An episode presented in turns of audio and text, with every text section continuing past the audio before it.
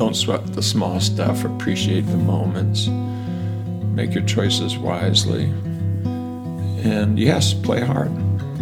Play hard. You can still go big, play hard. You don't have to, you know, sit in a rocking chair and do nothing. You can launch projects and all that kind of stuff, but do it inside this knowledge that uh, life is temporary. You're given your moments on this stage, and your job is to show up as a whole human being and do with it what brings meaning and purpose to, to your life and those of, of others that you love. That was Stephen Hayes, and this is Mentally Flexible.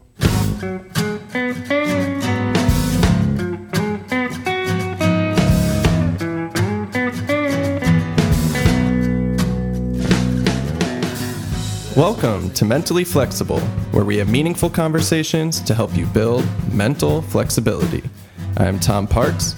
I'm a licensed psychotherapist, and in each episode, I'll be talking to people who inspire me most on topics related to psychology, mental health, and creativity. My hope is that through these conversations, you'll better understand yourself, others, and the world around you. Thanks for being here, and I hope you enjoy the podcast.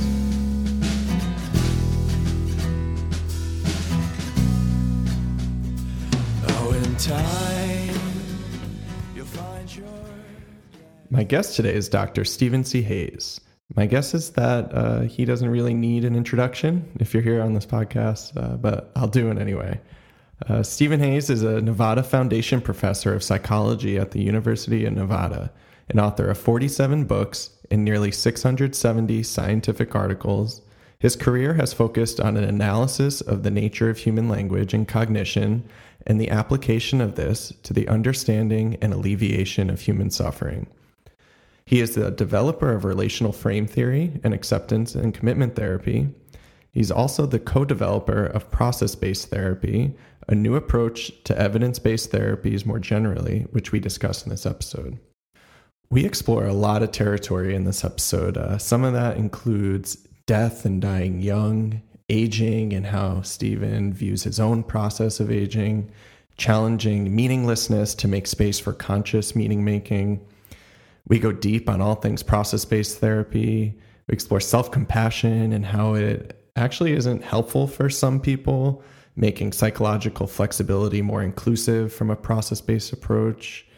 Uh, we explore some of the problems with the current diagnostic and syndrome based treatment methods. Uh, we explore how racism and classism has been built into the traditional statistical methods we use and we explore how the concept of being normal actually played a role in some atrocities in Nazi Germany. I feel so fortunate to have Stephen Hayes back on the podcast for a second time. He was actually episode number one, and I couldn't believe I got to speak with him then, and I feel the same way now. We went really deep on this episode, and uh, I just yeah, I feel really lucky to be able to speak with somebody that I admire so much and has been such an important part of my development as a therapist. So, thank you, Stephen Hayes, for doing this. And I really hope you enjoy the episode. If you want to support the podcast, you could follow me on Instagram at Mentally Flexible. You could leave a review on Apple or iTunes, or you could just keep listening, share with a friend, and um, shoot me a chat or an email and we can connect. All right, well, without any further delay, let's get into the conversation with Dr. Stephen C. Hayes.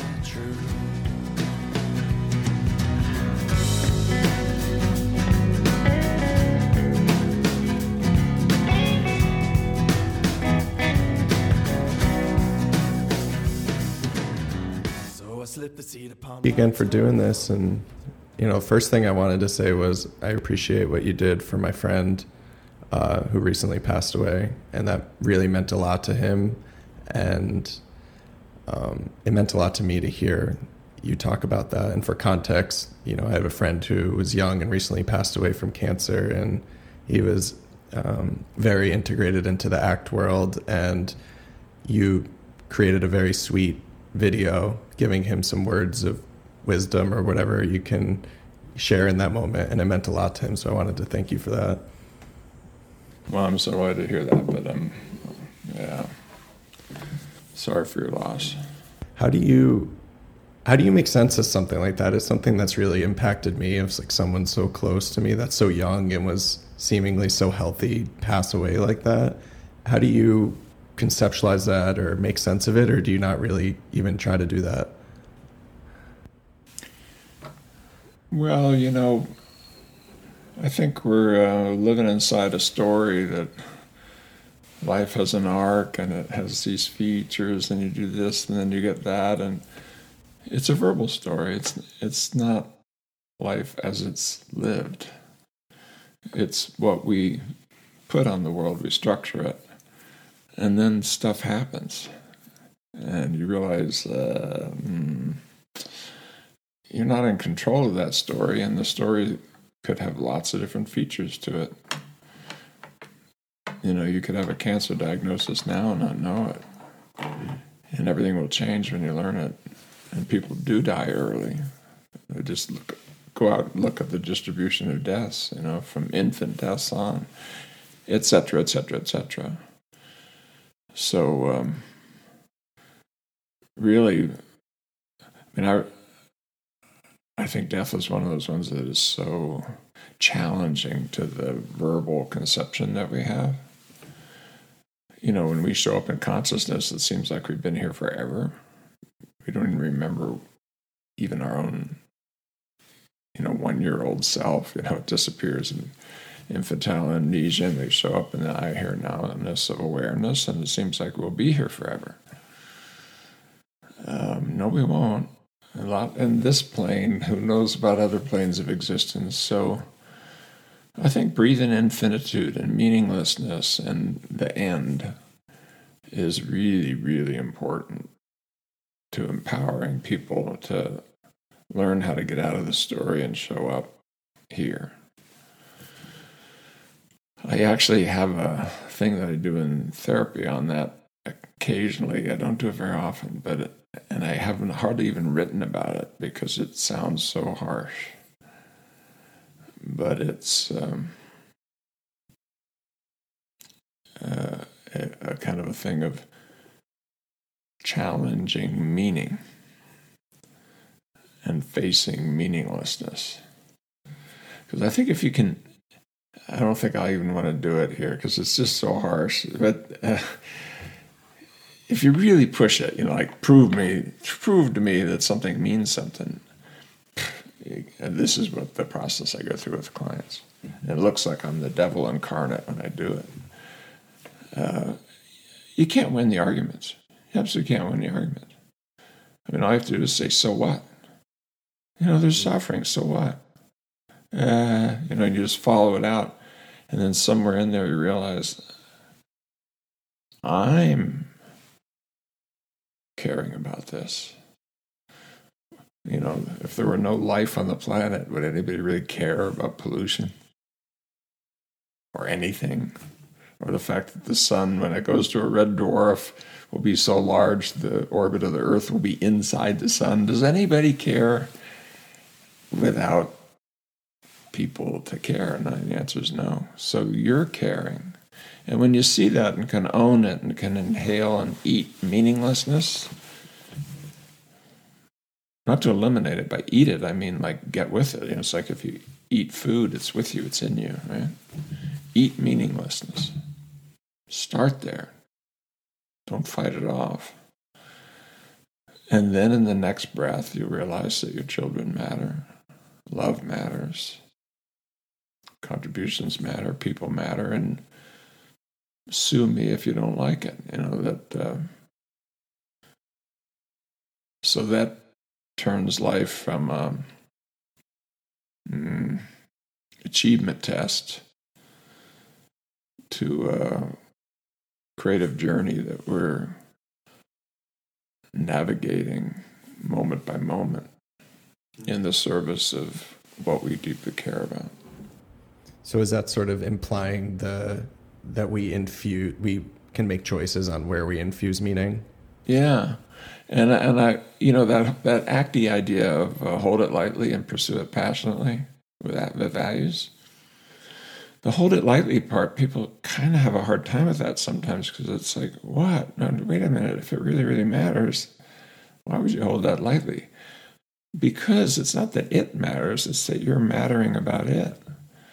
And so and and that could change. The things you care about could change etc but but to own that you're doing it that should be done humbly. You don't go out there and say ah, oh it matters. You know that's like sort of taking your insides and pounding them down onto the world. And the world doesn't care. I mean your cancer didn't care. You know inflation doesn't care you know, pollution doesn't care. I mean, the things, but you care, so you hold it lightly and pursue it passionately in the sense of this diffused, open, aware space that then allows you to play all out at the game of heading in a direction. Not a game because it's unimportant, but a game because you did that. I mean, you created the rules that said, I want to get there just like you would if you were playing tag as a little kid and you say, I want to touch that tree before you touch me. And then, you know, three year olds will give absolutely every ounce of effort that they can give it to make that happen. Well, you could do that with a podcast. You could do that with raising a kid. You could do that with um, doing your science if, or learning how to alleviate suffering. You can play it all out. But you'll be kind of like this if you start with it's important because then it's imposed and you're going like, oh, it's such a heavy burden. Oh my God, please don't make me. What are you talking about make me? The world's not making you do anything. The world doesn't give a damn. You do. So it's a it's a weird space, but that's and and not everybody would parse it this way, but I think death, early death, major things like this tragedies, economic disasters, wars, push that reset button and give you a chance, actually, to do something really cool that will pay off in the rest of your life if you can learn how to do it. Well, since like you acknowledged, death can come at really any time of life. I could be sitting here with a cancer diagnosis or get into a car accident after this. But with the journey that tends to happen to most people as like getting getting to an older age. As you move into that later stage of life now how does that reality sit with you? Does it something you think about? Is it something that has changed? Well you know they've done some research on that. How often do old folks think about death? And it's an insane number of times. It's insane. Because you're, like a, a tea bag in water. I mean you're, you're just steeped in it not even about yourself, but all your friends start dying. You know, the, your cohort starts disappearing. You're looking around, it's like, like, you know, something out of a bad Marvel movie. You know, like you know, just turning suddenly uh, you're out here alone. And time shifts, and that's one that people with serious health problems and so forth learn. That's not an age thing. It's a, it's how what you know about your what's going on in life impacts your story, but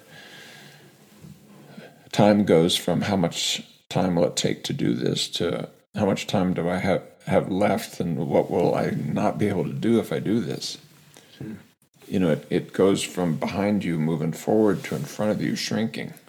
Hmm. And um, it has a profound difference on your uh, psychology. There's measures of it and there's names for it. I forget what they call it. Two different kind of names of sense of time, and um, everybody goes through it if you live long enough. But it, uh, you will go through it quickly if you suddenly, you know, find out you're terminal. I mean, how much time do I have left? You know, for this walk with my kid, or you know, really starts shortening but the big projects and things like that, you know, where you're saying, oh, well, this will take me five years to write this grant, get it funded, run it, write it up, well, maybe seven, and then it goes like, you may not have seven. you know, that's a different set. The effect of it is, for most, for if you handle it well, well, I don't, it sounds too judgmental, but I, I think the wise effect of it is don't sweat the small stuff, appreciate the moments, make your choices wisely. and yes, play hard. Play hard. You can still go big. Play hard. You don't have to, you know, sit in a rocking chair and do nothing. You can launch projects and all that kind of stuff, but do it inside this knowledge that uh, life is temporary. You're given your moments on this stage, and your job is to show up as a whole human being and um, do with it what brings meaning and purpose to to your life and those of of others that you love. There's a um, feature in there also, which because uh, aging brings uh, challenges and, and kind of loss of function. So there's the flexibility of finding the multiple ways to move towards values that no longer include the things you used to do quite in the same way. Mm. And so there's a, you know, I still have the value, but I'm not going to do it that way. I'm going to do it this way or this way or this way.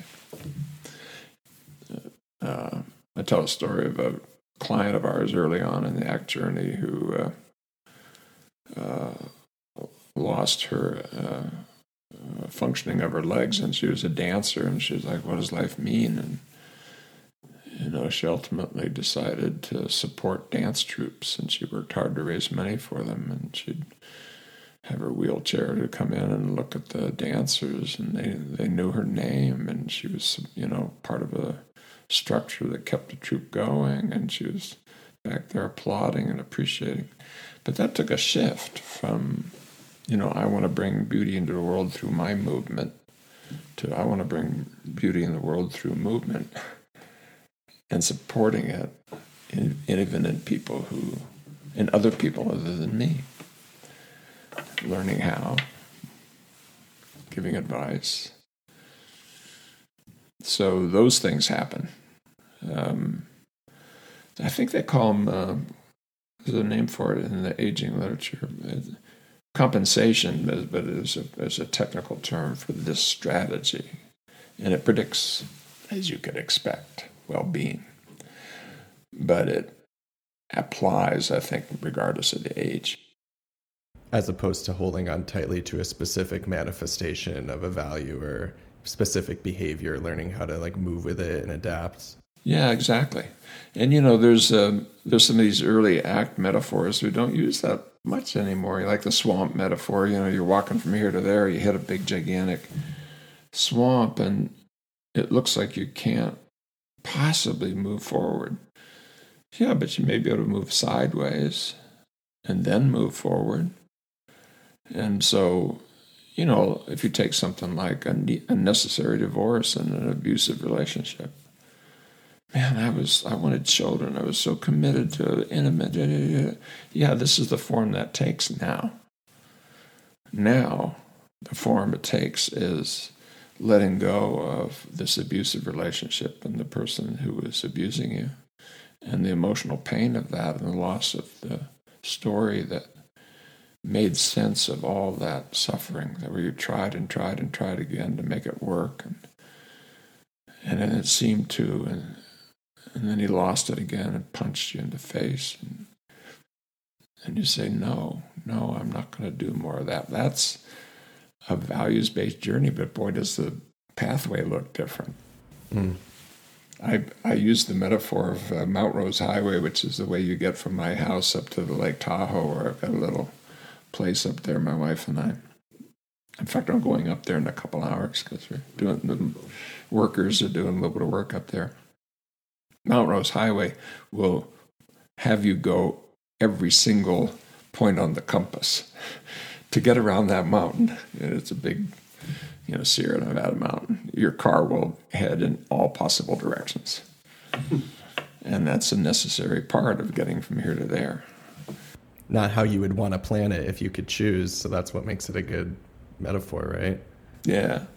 Really, what we're talking about, you know, it's kind of inside the psychological flexibility model, is how you can uh, find a place that's wiser, where this mindy idea that it's a linear line and it's a straight ahead march and you have to get there and it's important and all of that. You let go of that and you show up to what life is actually giving you, which is the opportunity to create meaning inside a world that the physicists will tell us is either going to expand indefinitely and become dark or somehow there's dark matter out there enough to slow down the acceleration and then it comes back to an infinitely dense p and it explodes again in a big bang. Those are the two options they used to think of it and i like the infinitely dense one because it looked like you could just go woo woo woo like that. But now it looks like nah, it just keeps expanding and dies. Uh, so uh, either way does that sound meaningful to you? So it gets harder, not easier, to be human because if if you were out in the savannah or something, you know, not very long ago, just a few several hundred years ago, you had no idea of anything like that. Yeah. You know, now eight and nine year olds have that. And yeah, the suicide rates among 10 to 12 year olds is up uh, something like 300% in the last five years. You know, how are you going to carry what we ask our children to carry with all the knowledge they get off those computers in their pocket? And, and the constant exposure to pain and judgment and all that. But part of it is also just flat out scientific knowledge. Mm-hmm. How are you going to carry that? This, such as the one I just mentioned. How would you approach that, or maybe how have you as a parent? Yeah, well, I approach it kind of the way I'm talking right now, and I tell this story in a liberated mind because, and I do it around, and they, have given me permission to talk about this. They're all of an age. I have kids ranging from uh, just now 17 to uh, 52 spread in such a way that I'll have kids in the home for 55 years when Stevie leaves for college. wow. Two years. Um, yeah, which that's a Guinness Book of World Records. But all of my children have come to me with suicidal thoughts at various ages. And I think the youngest would be like seven, and oldest like 12. And in Liberated Mind, I talk about Charlie because his was a little scarier. You know, it really was like almost in my face, like, you know, prove to me that I should live. You know, why? And then he kind of goes into a rant that includes some of the very things we're talking about. Loss is ahead. Ultimately, it's a big ice ball. Not even that, you know, etc. Finitude. It's finite and all the variants that come around that. And he's asking me to almost a little edge, prove to me. And I said uh, something like, Well, Charlie, let's start here. Life is empty and meaningless. And I look him in the eye and he goes like, like, what the F are you talking about? But there's a, there's a little kind of, and I let it settle in. So let's just go with that. And then I just want to add one little thing, which I know is also true, which is I love you, and I know you love me. That's also true. Mm. And there was kind of like a, you know, a little psychological chiropractic, little, you know, where we had a conversation that continued, but he got it, which is look, whatever else mind chatter you've got about all these facts out there in the world, you also have the reality of meaning and purpose. It's right here, it's as real as air. You do care. The very fact you're just stressed by the fact that it's all going to end tells you that, right? Hmm. But mishandled it becomes a mindy reason to blow your brains out. People constantly do this and leave behind notes about and how it doesn't mean anything. Well, no, you're distressed about the thought that it doesn't mean anything. It isn't just a thought, it's real. Yes, okay, but the, we're not inside the orbit of the sun yet. We're here now. And in billions of years, yes, the Andromeda galaxy will smash into the Milky Way. Yes, that's true. On and on, all those things, right? That you learn about in all these classes. And and you got to do something more existentially wise in order to live inside the scientific world that we've created, I think. And not just in these big ultimate everything, but you just take something like climate anxiety. You know, we literally have people with anxiety disorders or suicidal and ideation and behavior around climate. Of course you do. Well, what are you going to do about that? I mean, one of the things you, you would want, just very looking back at it, is you'd want the human population to then step up to the challenge of climate change. We absolutely have the capacity to do this. We are not inert. Every scientist says it. Yeah, we could lose the capacity. It is true we could get this thing so self amplifying that no matter what we do, we're screwed and half the world becomes unlivable and billions of people die. I mean, all that stuff is possible, but it's not here yet. And um, I bet with human beings, I mean, my bet is on human beings, but only if we as behavioral scientists help the culture do some things that allow them to be fleet of foot enough, since it looks like the wisdom that's inside our religious traditions alone is not going to be enough. Because uh, A, some of them turn dogmatic, B, you know, none of the above is the fastest growing religious group, and it's already a quarter of the population, and it's on a rise that's as. And in every developed world where that's happened, it doesn't reverse. Hmm. It doesn't. There's not a single example of reversing. And there's some, like in uh, the Northern Europe and stuff, where it's up into the 60, 70, 80%. No religious affiliation.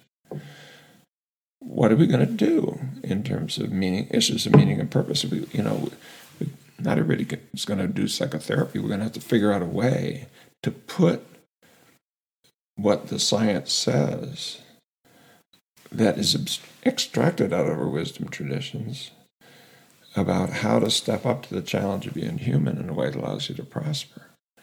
And I think if we do that, like helping people learn how to become clear about their values, distinguish them from goals, open up to the emotional pain that comes with that because you hurt where you care.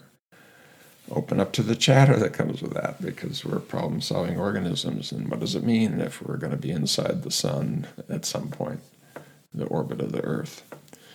All of those skills, those good old psychological flexibility skills, are needed, I think. And so, modern minds for the modern world. And whether you call it ACT or something else, I don't care. You know, I'm working really hard in whatever years I have to try to get the alliance among the behavioral health folks about processes of change that empower people and to stop putting shoving people into top down normative categories and telling them what to do. Hmm. And uh, why? Because that's my bet as to how best to empower people to step up to these challenges. Well, that's a good segue into your your newer work with Stefan Hofmann with the learning process based therapy. Yeah. And could you speak a little bit more about this kind of new path you're on of trying to unite the different teams here and really try to reinvigorate a new way of thinking about clinical work and mental health? It's so dramatically different. I'm teaching my last class on my career beginning next week on next Monday. Wow. And I'm teaching it on what I'm calling idionomic analysis, which I didn't even know was needed when we started working on a process based therapy. It was only three years ago that I realized it was needed with a shock. I mean, with a real shock because it challenges almost everything in psychology, almost everything, for reasons that I can explain.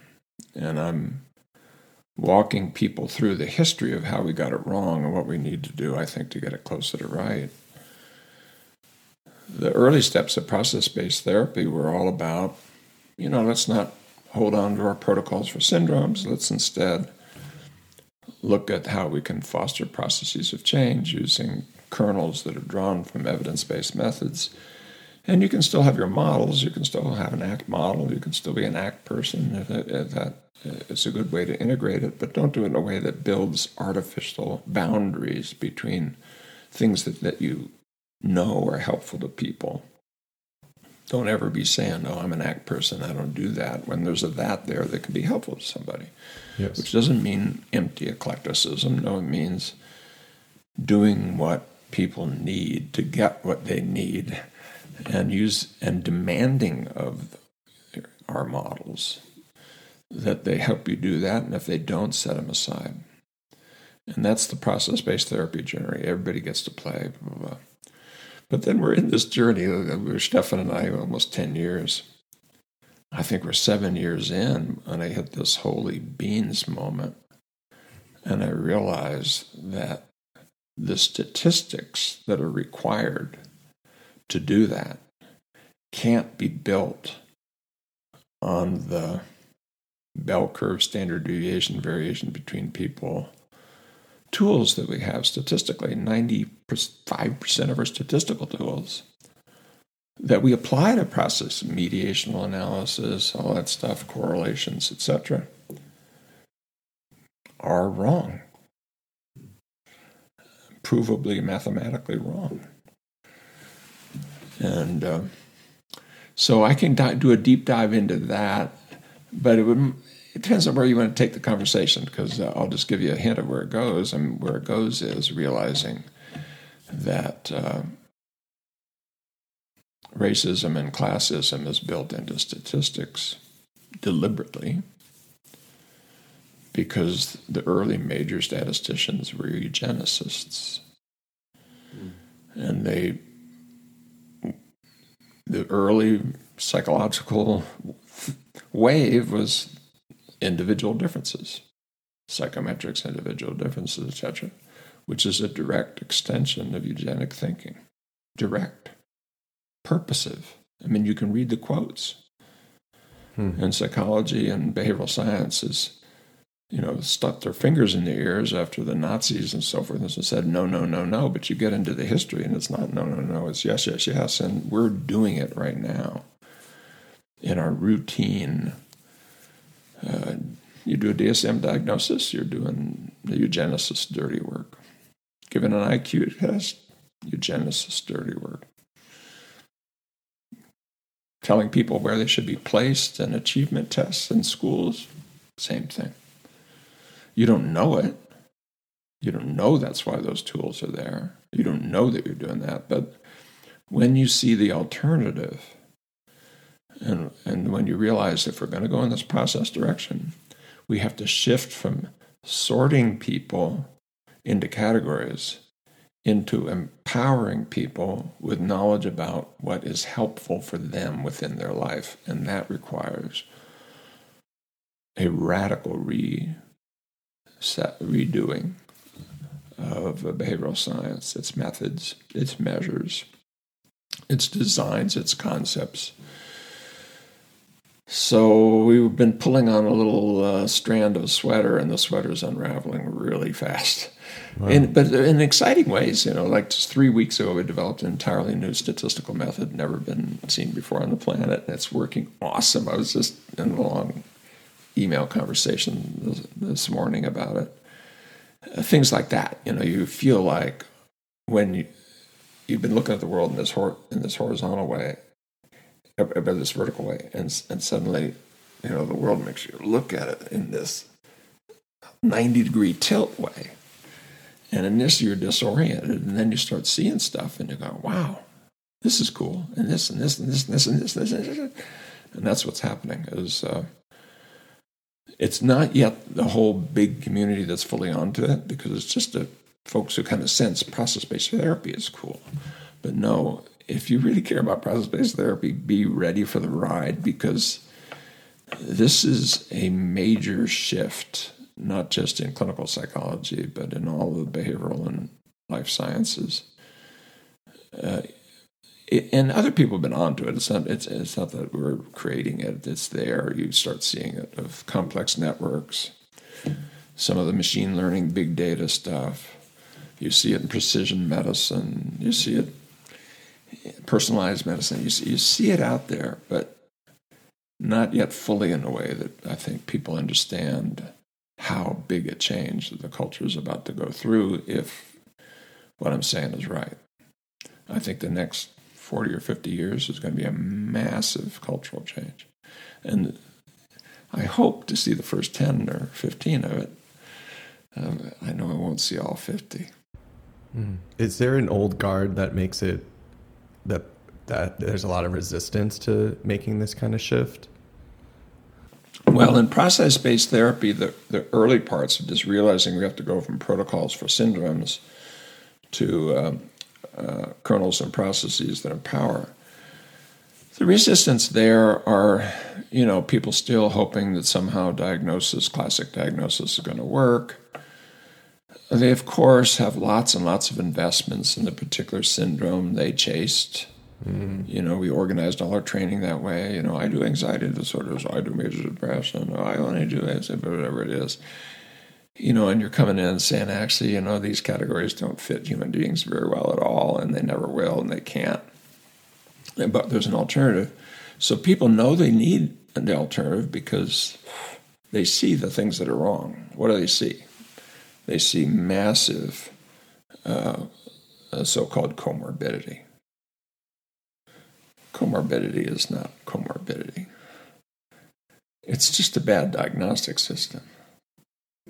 That's all it is. There's nothing special about it. No, it's just when you get junk, it doesn't fit. it's a, but so there's that, and every clinician sees that. Every practitioner sees that the fact that everybody could have a six on a list of diagnoses and it can keep growing the more you get to know somebody and yeah yeah and and you know what i'm going to do he also has a substance abuse problem or you know holy beans i don't know how to deal with sleep disorders or you know i mean you just start looking around and you start asking the questions you know i'm not a sex therapist i'm the you know you know just ask some deep questions about a broad enough range and almost every single person who walks in the door is going to have things that you don't know how to deal with and don't fit your categories. And of course, the, the normal human but kind of lazy thing is, well, I just don't have the expertise here, so I'll just do that. In other words, I'm going to shove a human being into a box that I created. Well, how about busting down the box? You know, who said that this round human being has to fit into that rectangular box? I mean, it, eh, so, but of course, that's challenging. The other thing practitioners see, which I show some graphics on this, and it's just jaw dropping. When you look at those smooth curves in your randomized trials about how things progress, and you know, um, the groups that go up and down and all that kind of stuff. And then you get in there and you're working with people, and it's a freaking roller coaster ride. You know, it's bad weeks, good weeks, same old, same old weeks. Just on the outcomes. You go to processes, same thing. You know, you just when you think somebody's starting to open up, you know, diffuse a little bit, they come in, uh, yeah, but but what about this? And they're all wrapped around a new thought. Yep. Well, measure people at processes and outcomes longitudinally in a high density way and then graph it. When you do that with a big randomized trial, for example, here you have smooth curves, and that's what's being given to clinicians. This is what how the world works. And then you have this big bowl of spaghetti that is the individual where you literally can't even track how many different patterns there are. And that's what the clinician is seeing. Mm. And they're all kind of feeling as though maybe they're doing something wrong. No, you're being lied to. Functionally. Not deliberately. It's not intentional bad stuff. What do you need to know? Well, you need to know what would emerge if you went within person across time. Can I you, tell you a story about something that's really current that yeah. nobody knows yet? That it's okay. So we're we're chasing down the self compassion concept which has got a lot of traction, especially in positive psychology, etc. It's in clinical, but not fully thundering in. And there's all quarrels. Is it two factors? Is it one? Is it what about the subscales of the self-compassion scale? Blah, blah, blah, but it's helpful. It overlaps hugely with psychological flexibility, by the way. You know, even in the original validating study, it correlates like 0.7 something or other with psychological. Okay, but before we get into that, which will sound just like home turf, yeah. um, how about the fact that self compassion is important because it predicts compassion towards others? Almost everybody who's awake and in the third wavy wing for sure of uh, clinical work knows that and is pretty confident in that. Self compassion is a good thing, not only for you, but for your partner and the world, because when you learn to be more kind to yourself, you learn to be kinder to others. Okay, so then you start doing high density longitudinal measures and idiographic analyses that are then clustered into nomothetic subgroups. Three out of five people show you the relationship that I just said. One out of five people don't see any relationship between self compassion and compassion towards others. And then there's one out of five that very reliably over time, the kinder they are themselves, the meaner they are to others. Mm. And you can begin once you identify it. But you only identified it with high density longitudinal measures. It would just be error terms otherwise. It's not in the group correlations, it's not in the randomized trials. You cannot find it there.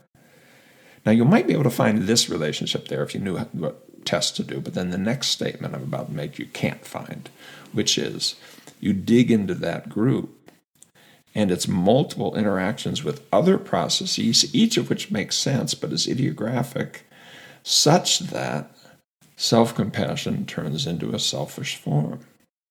Mm. How could that be? Well, come on, active people. Would you have some ideas? Oh, hmm, well, uh, hmm, how about values? How about if I'm doing self compassion in a way that's self self um, serving? Mm you know, I need my downtime. Self care is important. So you take care of the effing kids. I've got to go have a bubble bath. Watch the kids while I go meditate. Yeah, exactly. exactly. Selfish mindfulness. That didn't exist on the planet till we got involved.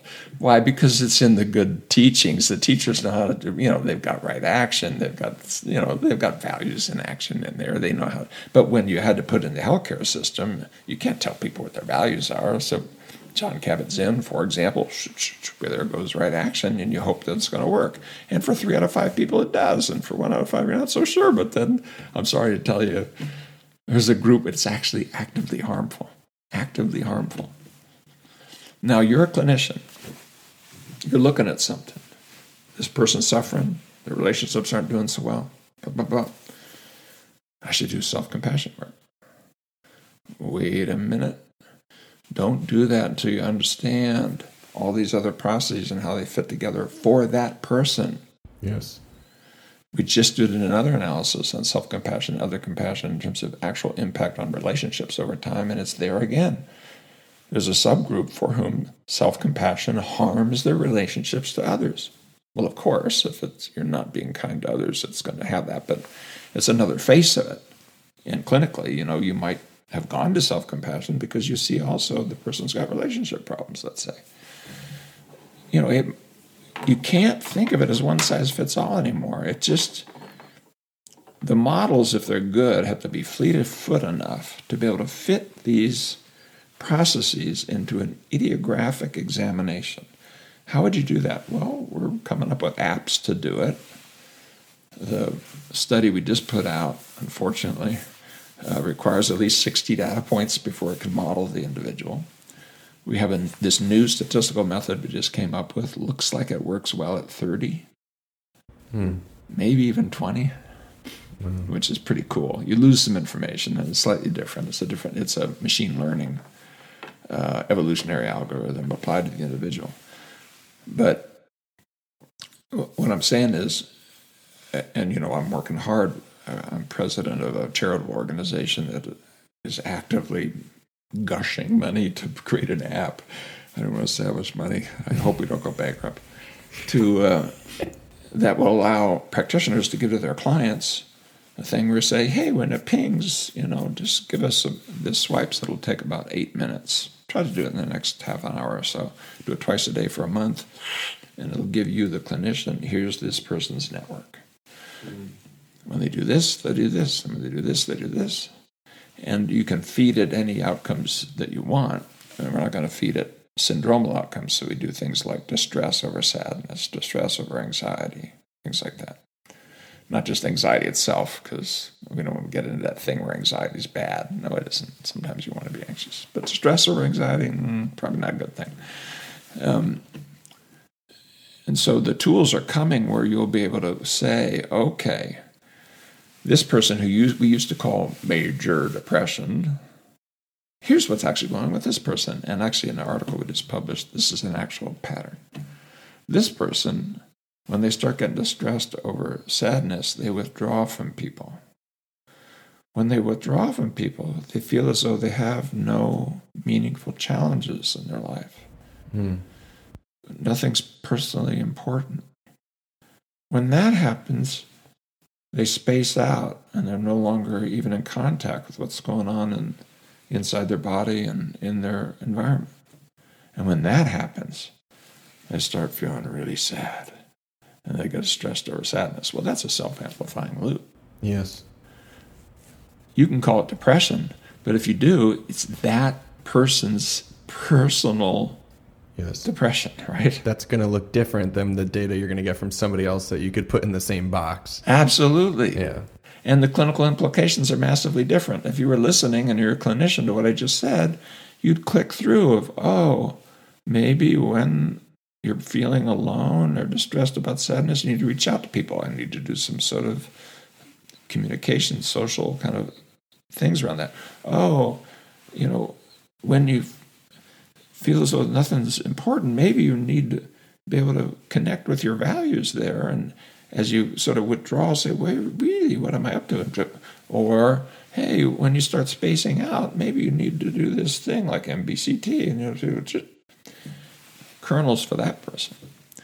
Another person with the same exact distress, we actually showed some where so called positive processes work negatively. Hmm. So, like, here's one we showed a pattern coming out of this high density longitudinal thing where a person is distressed over something. I think it was actually anxiety, not sadness, but I wish it was sadness, got to keep the theme. But who, when that happens, they start focusing on what's important and doing what works. There were some other elements in there. Yeah, but the more they did that, the worse it was. And then you looked at it more carefully and and it also had a negative relationship to finding opportunities to express your emotions. Mm. and it had a negative relationship oddly doing what's important and sticking to it had a negative relationship to uh, being clear about your personal values. So you can see what the person is doing. They're doing this workaholic thing. Yes would you say, you know, focus on what's important and persist is a good thing? Of course, I'd say that, but not if in the service of I'm not going into those emotional territories and I'm not really showing up to what's personally important. No, that's so be prepared to have your ox gored world because the even the ones I care about, like emotional openness, not always. Defusion, not always not always, not for everyone. It can be put into a network where it actually functions. It's a form function thing, you know, it's the wisdom of the behavioral pragmatic tradition, but now we've got to put it not just into a conceptual idea or the art of functional analysis. Now we've got to put it into measures and analytic tools that give us quantitative mapping of the inner complex interrelationships between processes and outcomes, client by client. And it isn't completely client by client because these tools will then, the way we're doing them, will go out and look and say, is this person similar to others? Yes. And then when you do that, it'll say, well, knowing that, do I see some things that I would otherwise miss about this person and this other person that they look similar to? Mm-hmm. And if so, then we want to model it for the individual.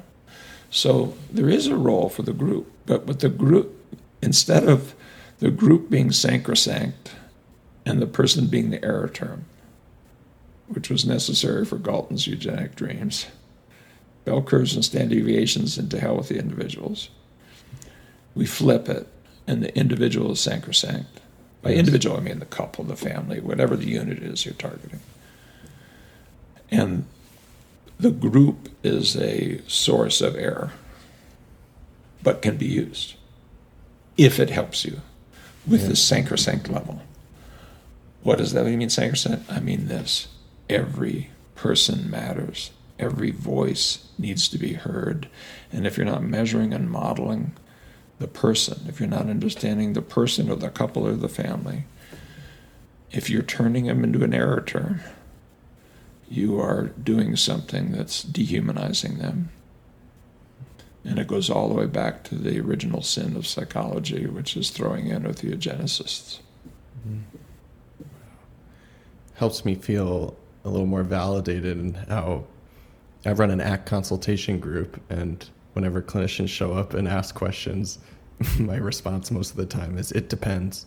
And it takes a lot more time to really get inside of what an answer to a question is. Yeah, we're just used to these uh, formal answers, and we need functional answers. But function needs context. And so the cool thing about processes of change and all the work to be done with mediation and all the rest is that we can distill down a problem space that in principle has unlimited number of variables to a smaller set of variables that do the heavy, heavy lifting. And we just published a systematic review of all the mediational studies ever done in the history of the planet. And it turns out that across all forms of psychological intervention with a mental health outcome, uh, psychological flexibility and mindfulness accounts for half of everything we know. And then when you add in and are friendly about adding in, it goes up to 80, 90%. Now, what you have to do to add in is you add in things like self compassion, you add in behavioral activation, you add in decentering, you add in um, anxiety sensitivity. It's an old concept, but it's very, very close to emotional openness and so forth. You even start adding in things like mm, self efficacy.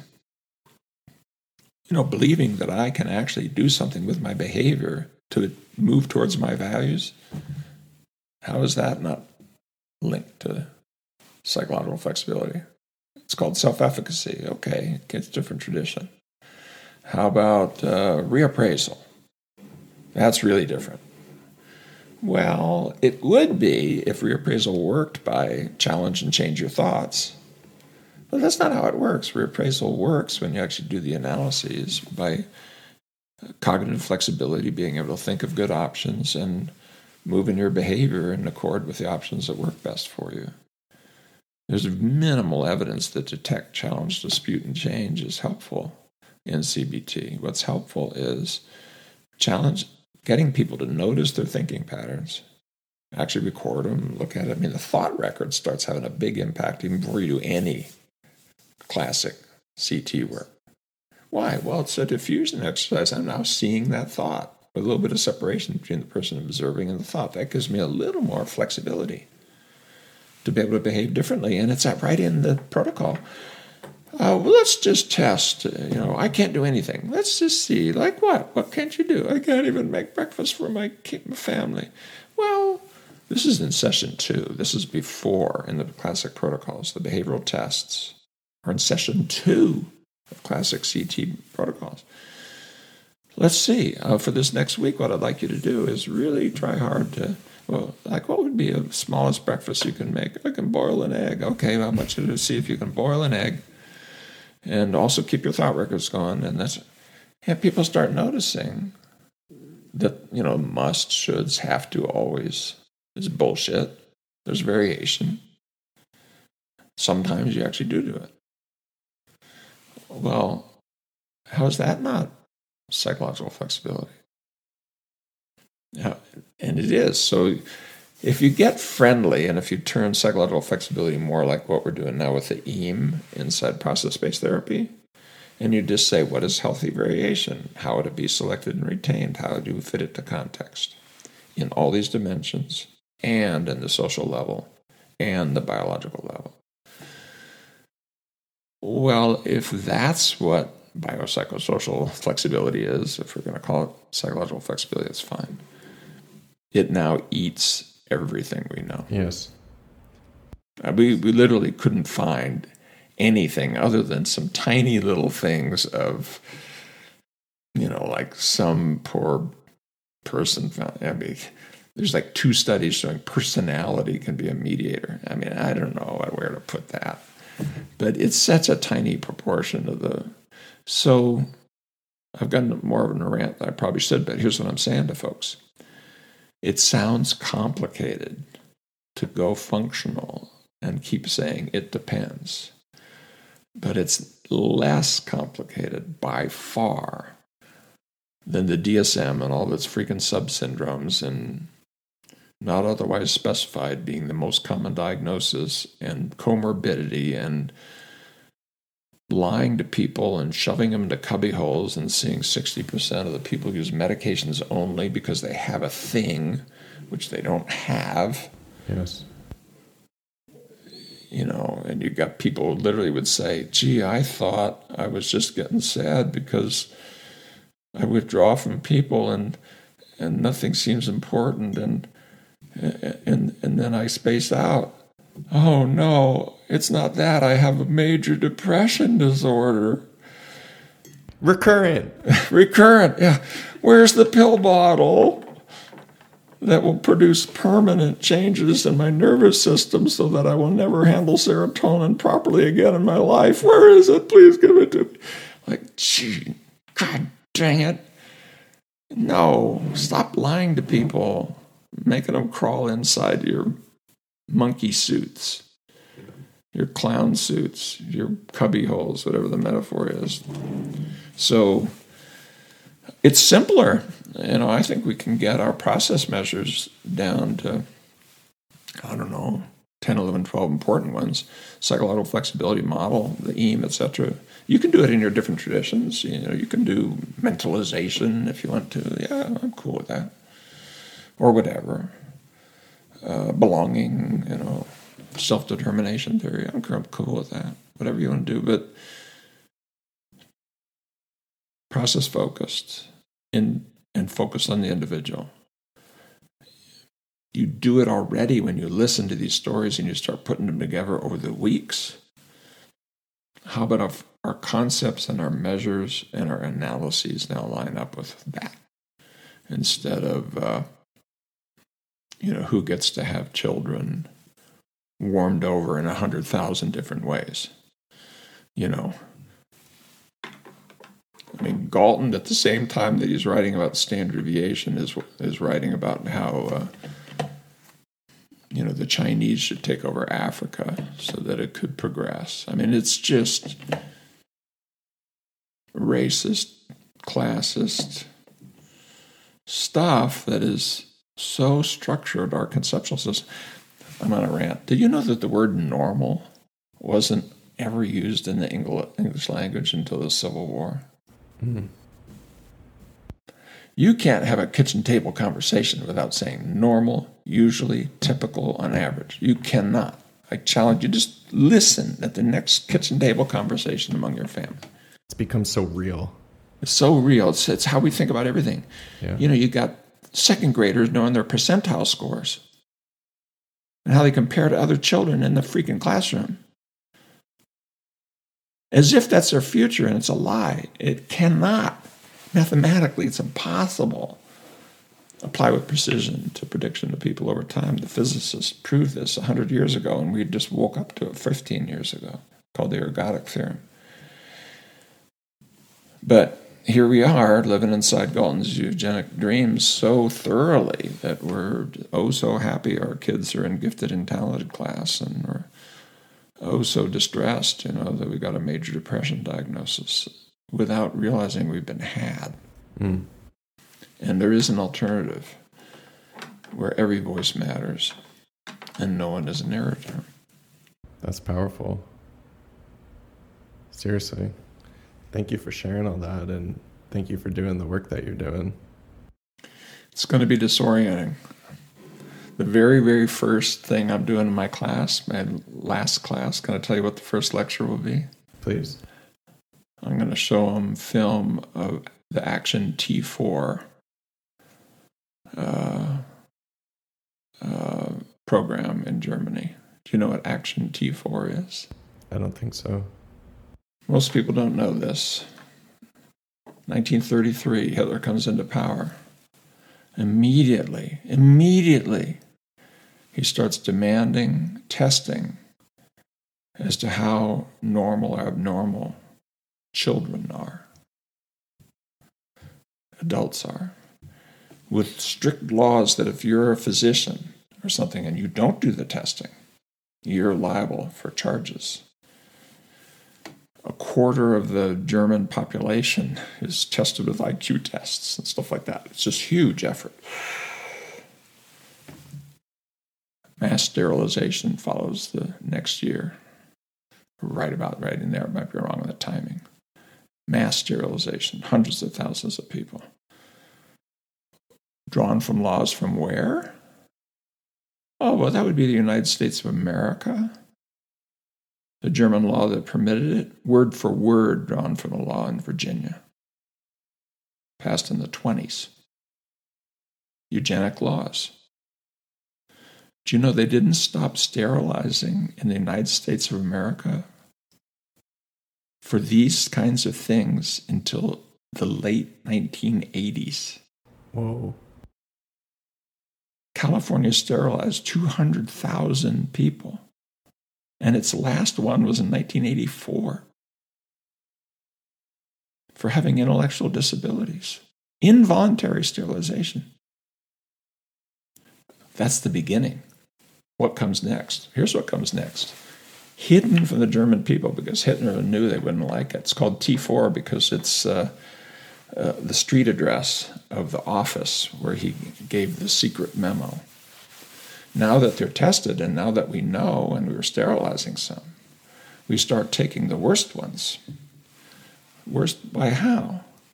They're depressed, they're anxious, they're schizophrenic, they're alcoholic, um, they have epilepsy, they have a seizure disorder.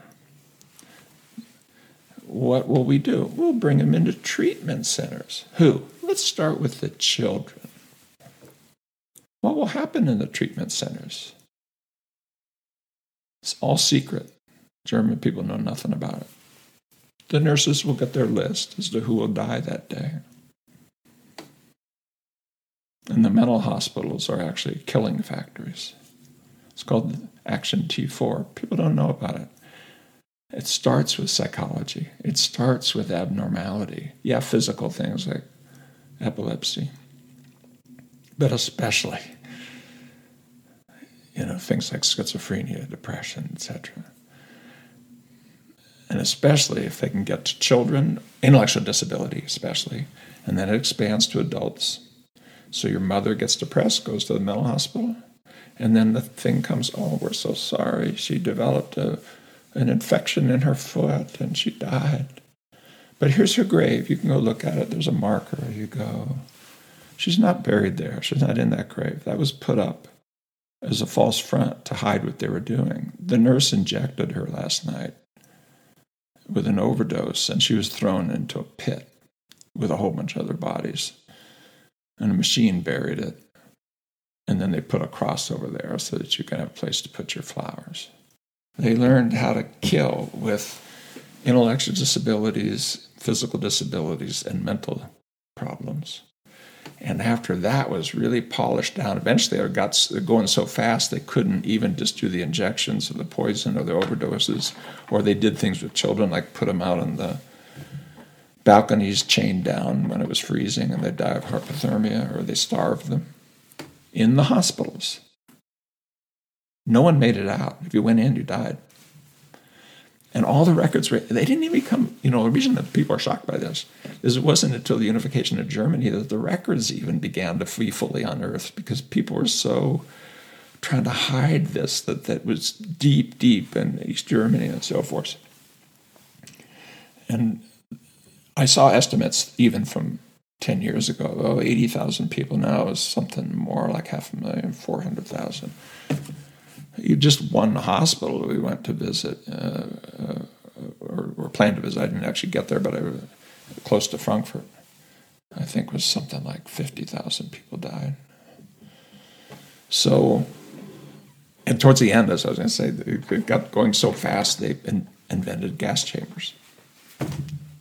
The mental hospitals had gas chambers.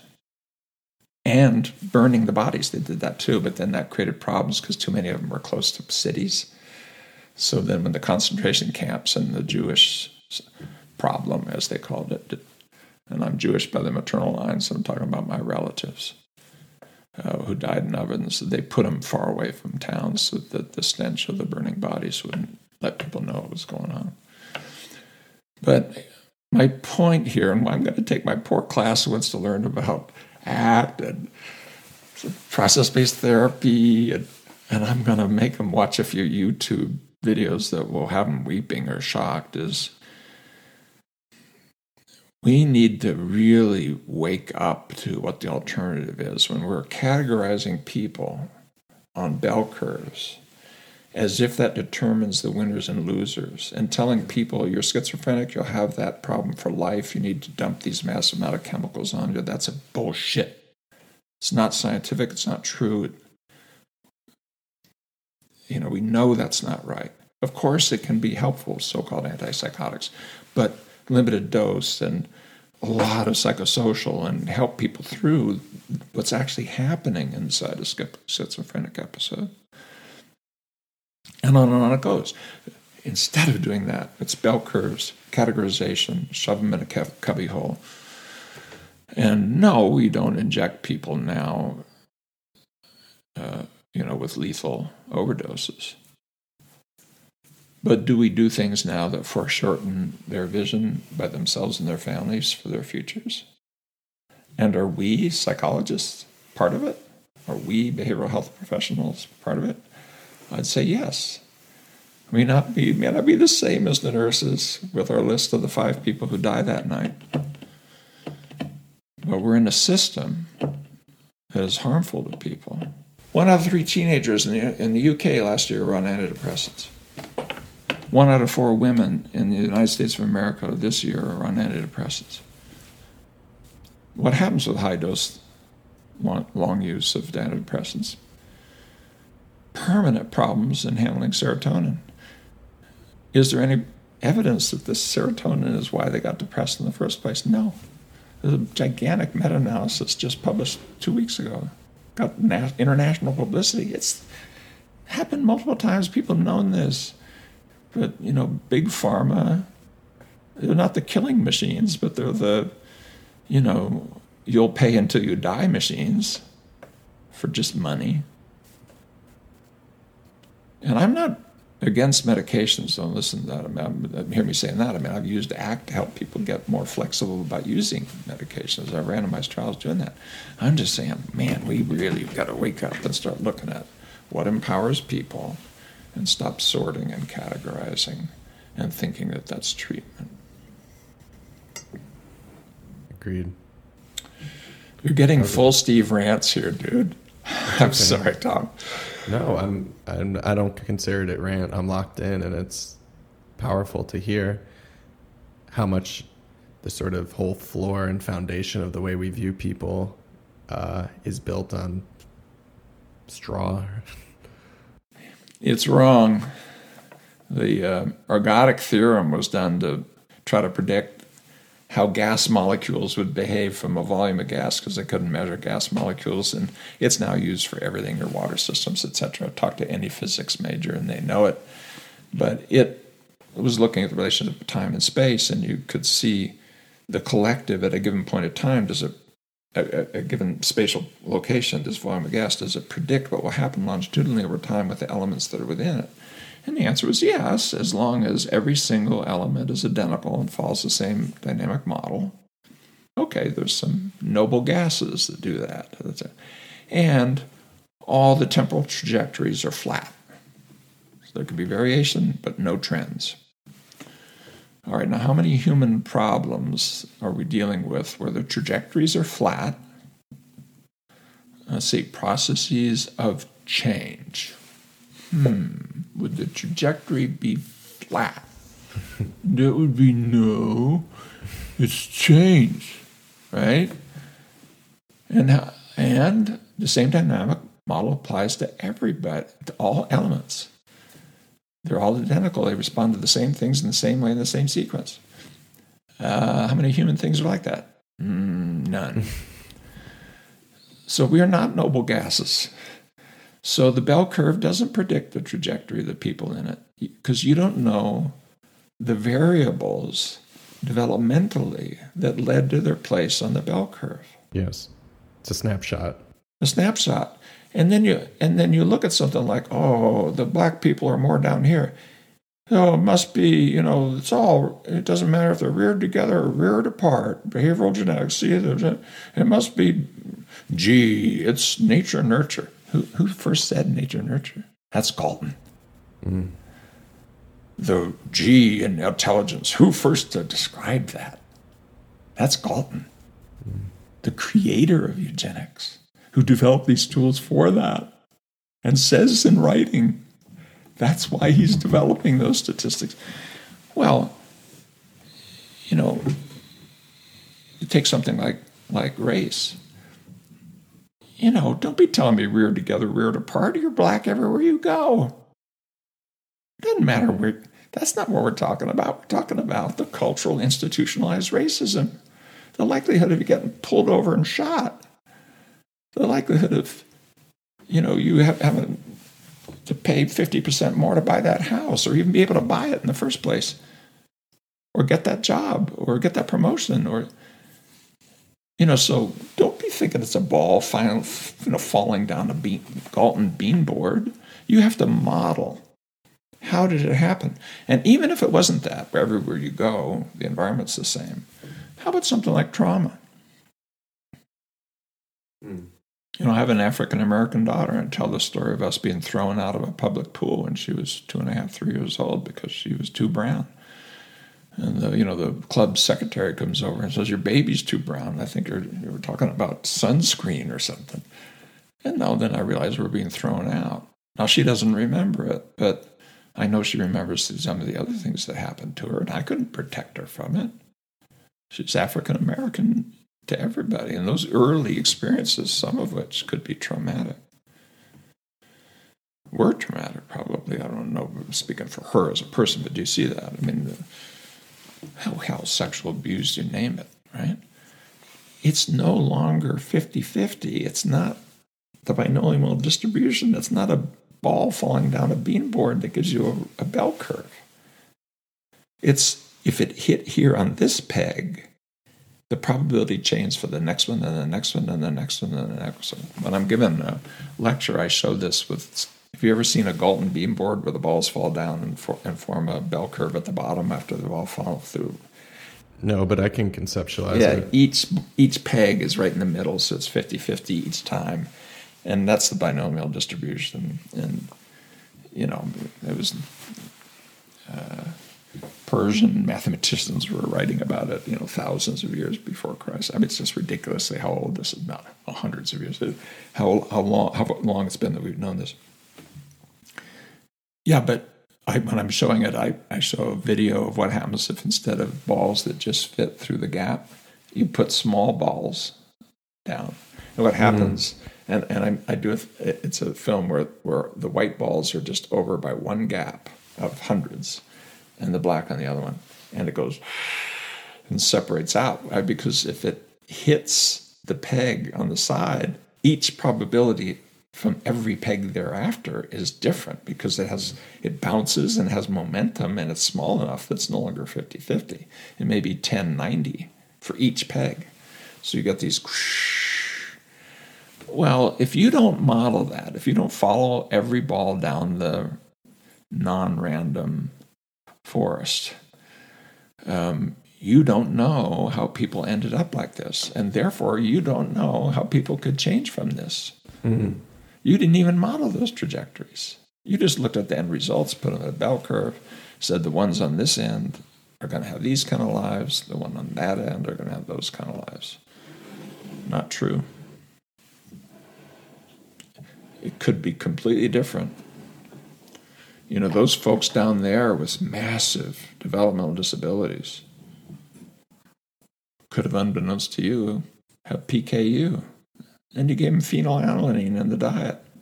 And it can't handle phenylalanine. They can't digest it. So they kick off a poison that literally kills their nervous system to the point that they will have massive developmental disabilities.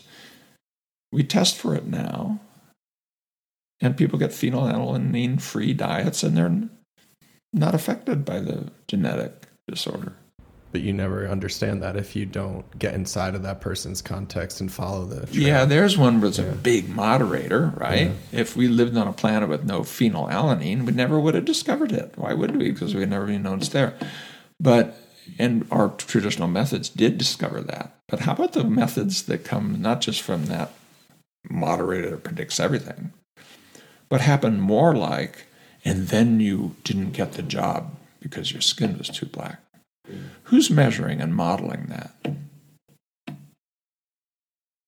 And you got these freaking racist diatribes like uh, Murray and Herrnstein, Dick Herrnstein, behavior analyst, the bell curve, still being sold today and quite popular, especially where, especially among kind of more authoritarian folks uh, that are making the argument that actually the book that maybe we shouldn't be spending so much education money on black people. You know what? Those bell curves. Uh, process based therapy takes you into a place in which, because we're not frozen clones, we're not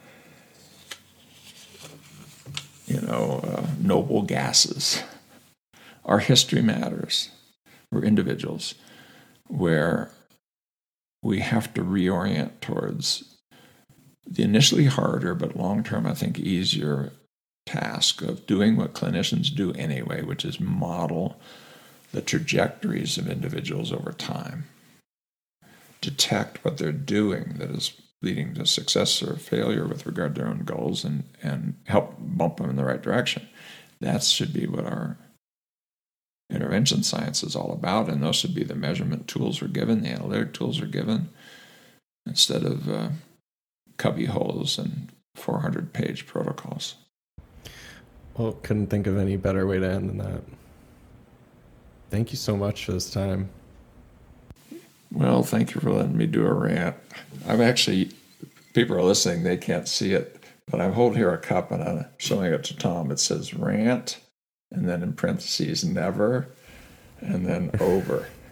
This was given to me by my lab because you can imagine listening to this what it's like to be in my lab, which is winding down. I'm retiring. It'll be done by the end of this year, but um, they were very kind. It was actually an undergraduate labbie who gave me the rant never over a cup I'm drinking my coffee from.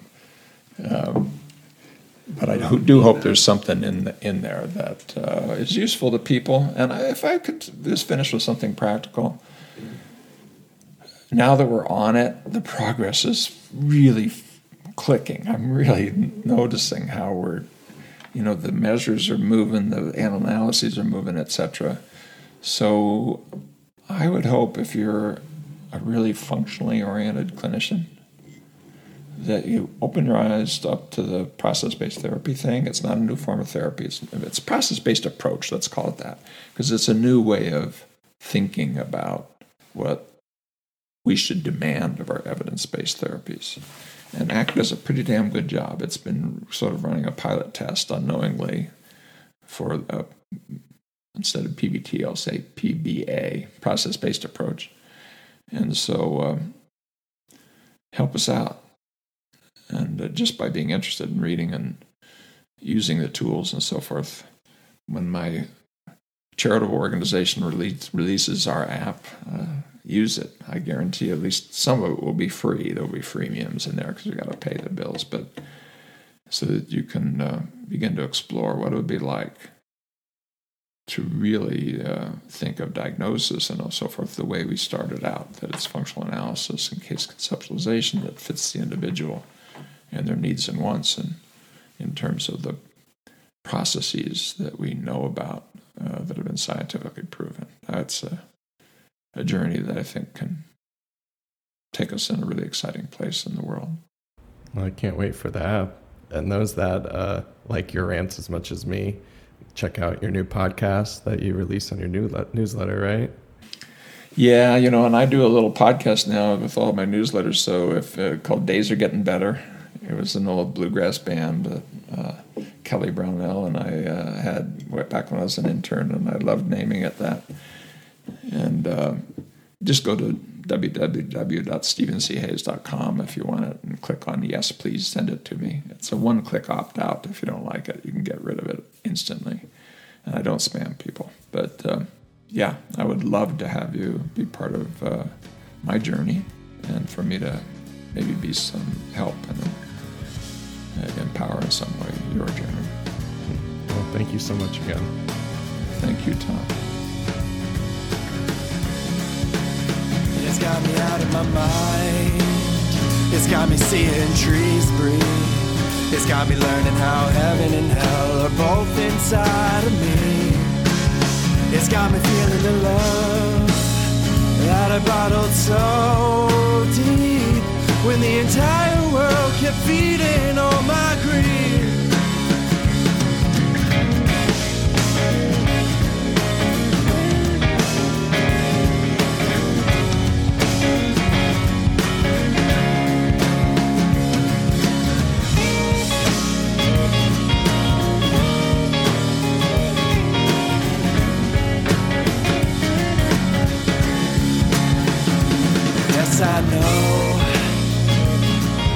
Never know. But I can close my eyes, take a deep breath, and try to open my soul. Oh, yes, I know I'll never know. But I can close my eyes, take a deep breath, and try to open my soul. Oh, yes, I know I'll never know. But I can close my eyes, take a deep breath, and try to open my soul.